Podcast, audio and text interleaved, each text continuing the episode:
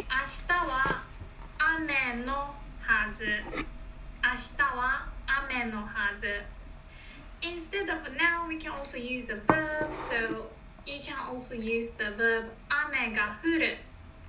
And then for a verb without